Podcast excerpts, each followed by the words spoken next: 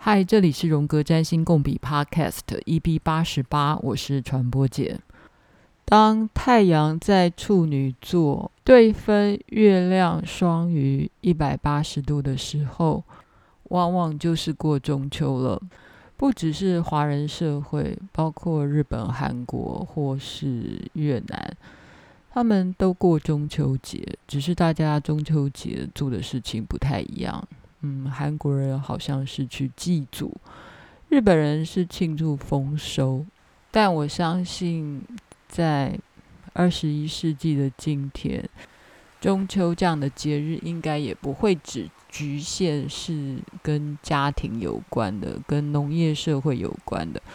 中秋节干嘛？就是烤肉跟玩耍，或者思念你的有情人。可能是你的朋友吧，或你的老情人。今年中秋，你收到多少老情人、老朋友的 Line 或简讯呢？我不知道大家是不是跟我一样，嗯，如果你想要发一个简讯联络你的老朋友，你可能会比较不自觉的在中秋节做这样的问候，而不是端午节。每一个月都有月圆，每当月圆的时候，你会引起你满满的情绪去思念任何人，都是可能的。但，嗯，可能也只有在太阳在处女座，也就是水星作为处女座的 ruler，也就是凭借处女座的力量。也就是水星的力量，你才会有那个动力跟情绪，写成一条简讯，书写成一条小诗，然后寄给你想念的人、心爱的人。当然，你可以说，嗯，就是有这样的一个文化啊，有这样的一个节日，才会促使我们在中秋节的时候要做。送礼啊，问候啊，思念这样的一个动作，或者你可以反过来说，就是因为宇宙有这样的一个能量，促使中秋节就是坐落在太阳处女座一百八十度双鱼的月亮。嗯，这种满满的情感哦，双鱼座入月亮当然是一个强势的位置啊，然后跟处女座在太阳，所以你才会这么有动力跟脑力，用你的沟通力去传达你的满满的情绪思念，不论是爱或者是恨。中秋节在吵架的，我想也是不少的啦。当满满的情绪，嗯，跟满满想表达的欲望，日月又是一百八十度的这种满月冲突相位，不管你是要嗯热烈的谈情说爱，或是翻天覆地的吵架斗嘴。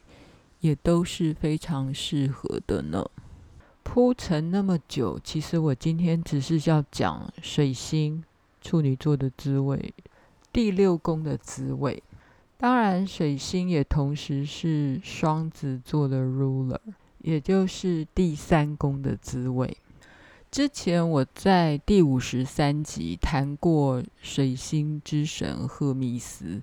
我们知道赫密斯就是有一个三寸不烂之舌，可以去说服他周边的人，用说话沟通术来得到他想得到的。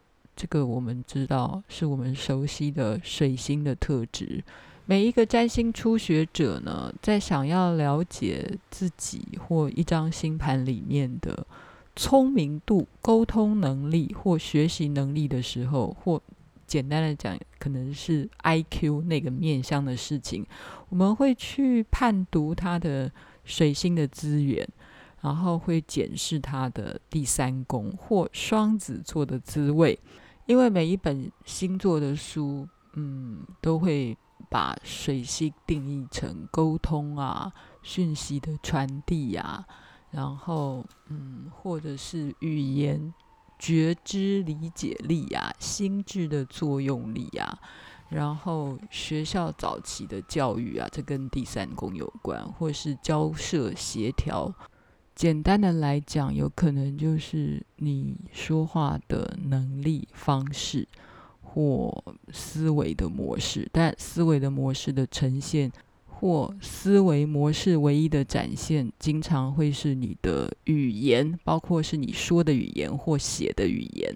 所以，当我们谈到水星的时候，比较容易联想跟连接的就是哦，所以水星就是双子座的公主星、主宰星，然后也比较容易被你记起来的就是水星，也就是第三宫的滋味。但我们常常忘记，水星其实也是处女座的公主星，然后也是第六宫的滋味。第六宫。跟他的对宫第十二宫，在整张星盘里面，对呃传统占星来说，是一个比较不利、比较凶的位置。但对于嗯现代占星的诠释而言，第六宫的水星还是第三宫的水星的进化版呢？进化版，我不是说嗯处女座的比双子座要来的进化。嗯，当然这个可以一个挂号啦，好，每一种星座都有可能是另外一种星座的进化，哈。处女座展现的水星的面相，非常有可能是比双子座展现的水星的面相要来得进化许多啊，它更具有独立性。基本上处女座是一个比较独立性格的一个星座，然后处女座喜欢服务。可以孤独的服务，这样的能力应该是会比聒噪的双子座要来得进化许多吧。好啦，做这样的比较是毫无意义的，因为任何的星座都有自私的，也有服务型的。我们只是，嗯，处女座过生日嘛，所以多说点处女座的好话。嗯，好，好啦，我们还是回到我们这集要处理的水星的处女座。的奴仆性格是什么？第六宫，嗯，在传统的命名里面，我们会说它是一个奴仆宫。在这个面相上的水星，它其实是一个服务他人的角色。嗯，就如同处女座呢，善于分辨啊，善于归纳，它也是要服务一种美好的状态。至少是他内心里面觉得是一种完美的状态，是处女座的特质。所以处女座善于批判跟分别，善于思考。我们说了，就是水星代表的是心智，但是水星又同时是处女座跟第六宫的公主星，所以水星的确有一个特质，就是作为一个奴仆。所以如果水星就等于我们的心智的话，或是我们已经说出话来的语言的话，这些语言的能力或是心智的能力，到底服务了谁？有一位心理占星师叫做 Mandy Lockley，他写了一篇文章叫做《Mercury, Ego and the Inner Journey》。包括利兹·格林在内啊，或所有心理占星的派门的占星师们，他们都在企图把心理学家们画的心理地图跟占星图做一个 mapping，地图与地图之间的核对，虽然他们都是抽象的。所以，当占星师们谈到水星代表什么，水星就是心智。或是用 mind 这个字来表达水星的意义。什么叫 mind 心智？心智要被一个人展现出来，或是你的心智到底是什么？心智大概就是你能用语言表达出来对于这个世界的理解的程度，就是心智。简单的说，就是如果你想要展现自我，嗯。就是展现你是谁，你真的得靠各式各样的表达。表达当然不是只有是语言上或文字上的表达，有可能是你用跳舞的啊、画画的，当然也是你的表达的方式。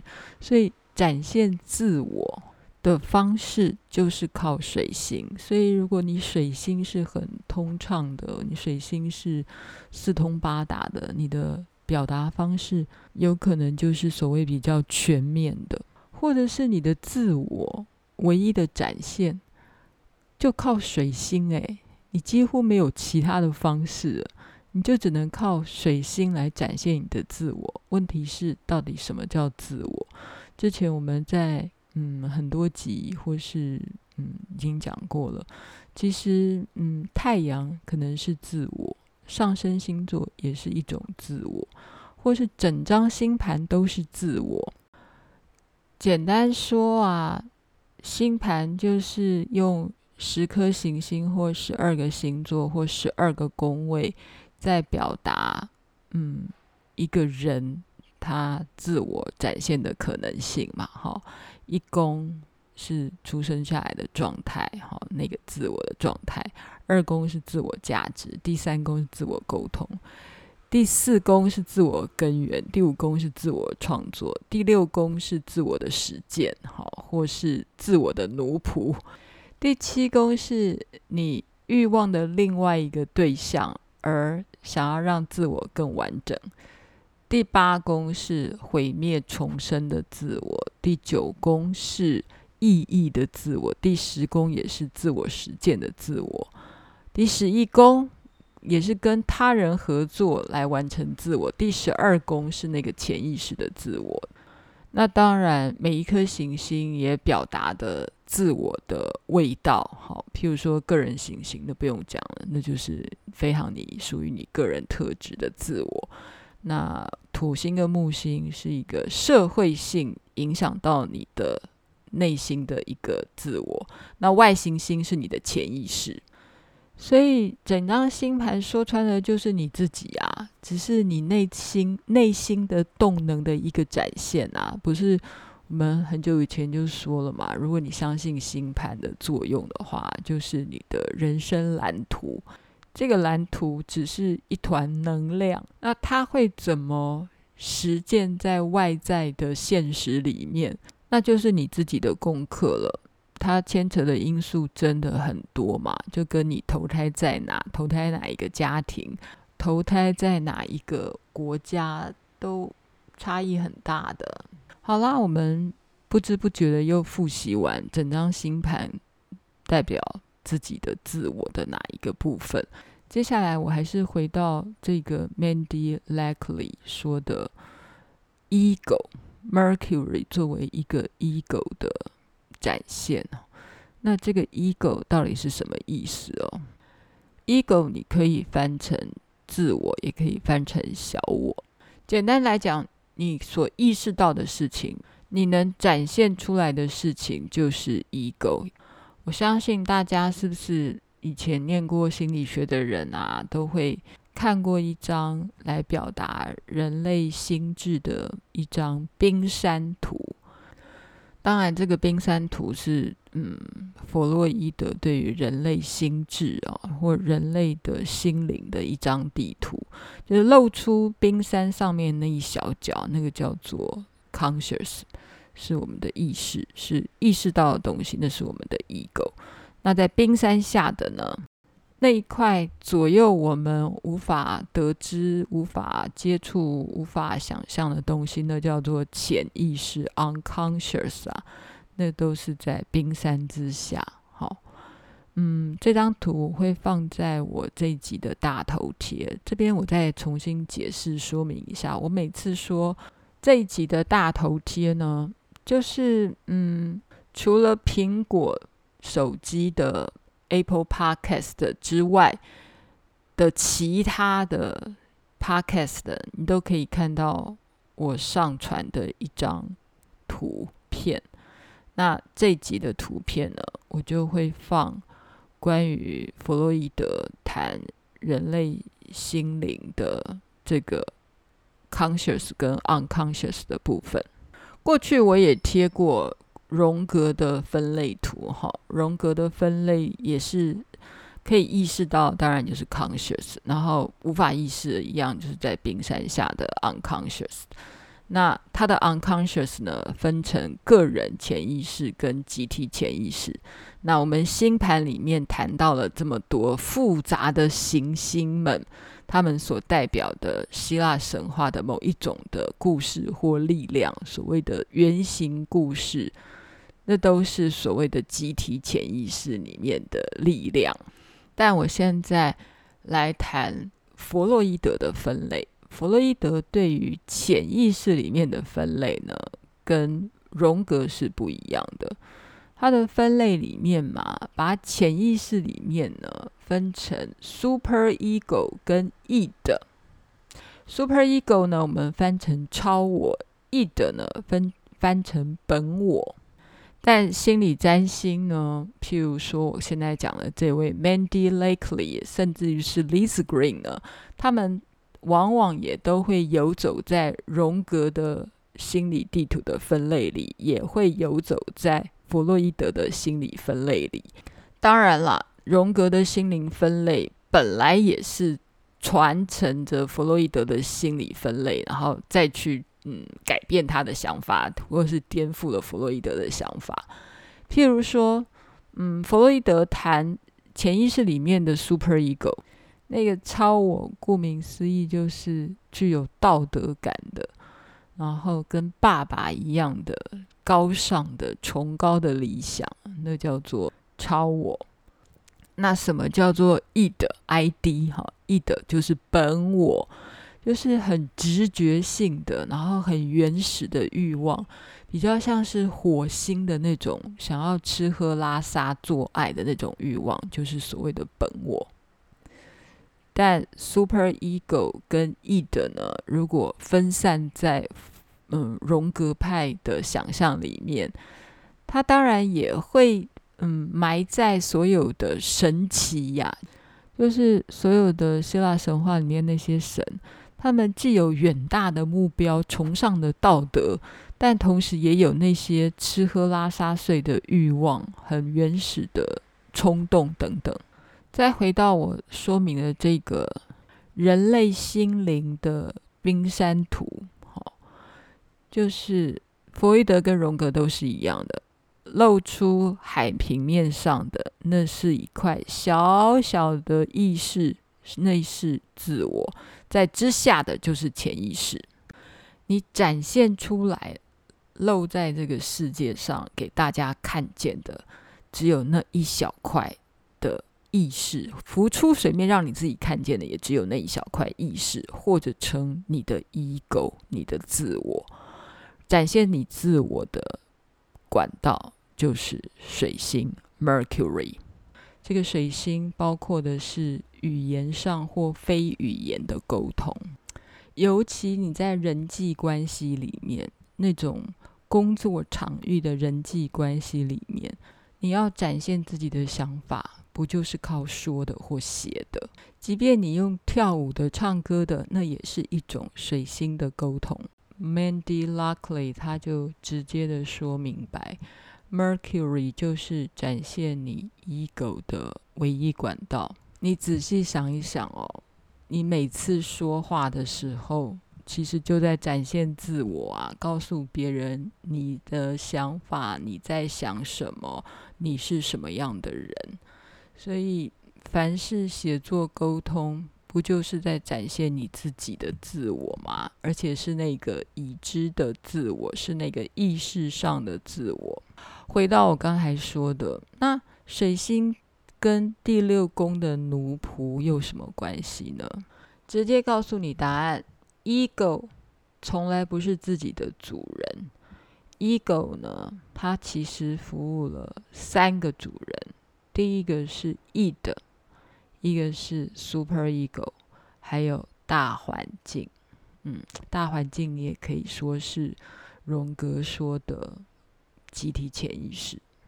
我最近又在翻阅一本呃精神科医师他所写的一本新书，叫做《Super Ego 压着 id 但是 id 不是省油的灯。从弗洛伊德说的谈他没有说的。其实弗洛伊德跟荣格本人自己写的东西呀、都非常的艰涩难懂，除非你本来就是个行家啦。我个人呢是看不懂他们的原著啊，包括荣格派的东西也一样，我都是看其他的荣格学派的学者去整理出他原著的一些嗯资料，就是。翻译他们原著写的东西啊，转译或编译他们原著写的东西，比较好消化，比较好读。之前有一位听友呢，就问我到底要怎么开始接触荣格，嗯，我就跟他说，嗯，现在荣格到处都有，所以你可以加入就这种荣格读书会，然后透过其他荣格学派的学者们写的一些荣格的书。会让你比较好进入、好消化。同样的，弗洛伊德本人自己写的东西，你真的也是看都看不懂啦。那透过本土的一些学者啊，譬如说我现在讲的这位蔡荣玉医师写的书，他就以嗯作为一个台湾人的口吻跟笔法，然后介绍弗洛伊德。是稍微好吞下去的东西，虽然他的书也都是给专业的治疗师看的啦，所以如果你不是专业的，对于弗洛伊德很有兴趣的人，有可能也是看不懂。不过人生都是这样嘛，就是从看不懂慢慢的看起，然后到越来越看得懂。弗洛伊德认为人格哈，就是这个。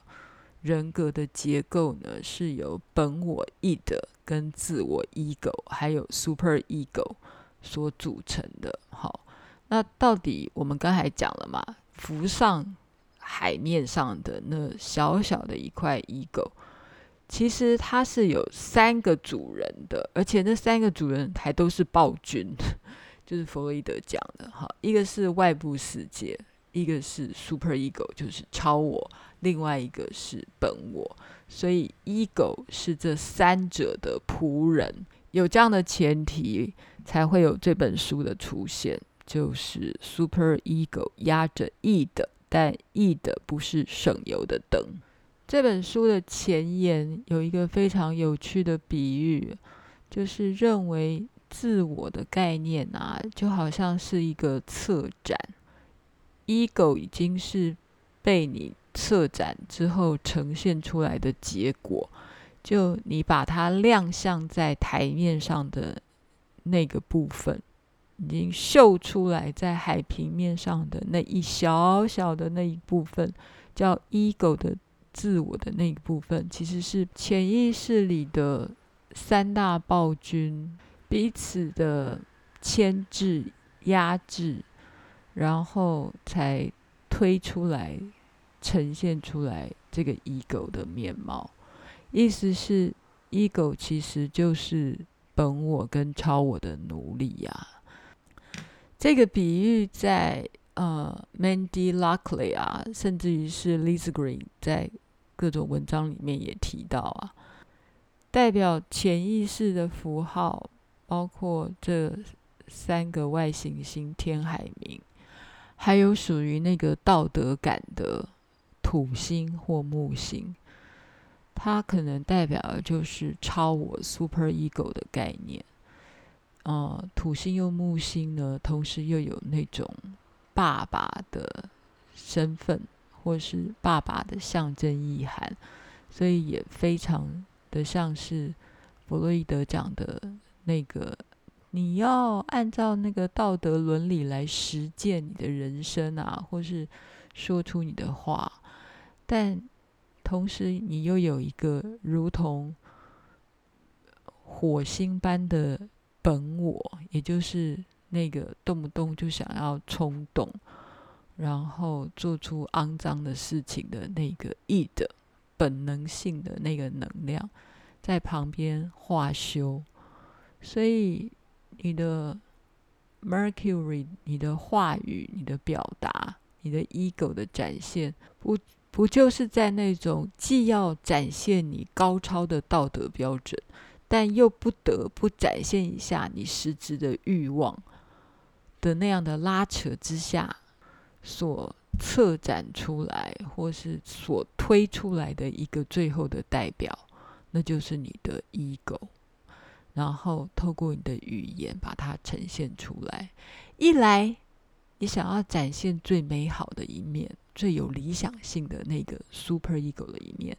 二来，你又不能失去你自己的欲望，或是你在你的只字片语里面，你又不小心露出你的那个原始的欲望。所以我们才会说，水星所代表的那个 ego，其实是潜意识的奴仆啊，或者是你的 ego。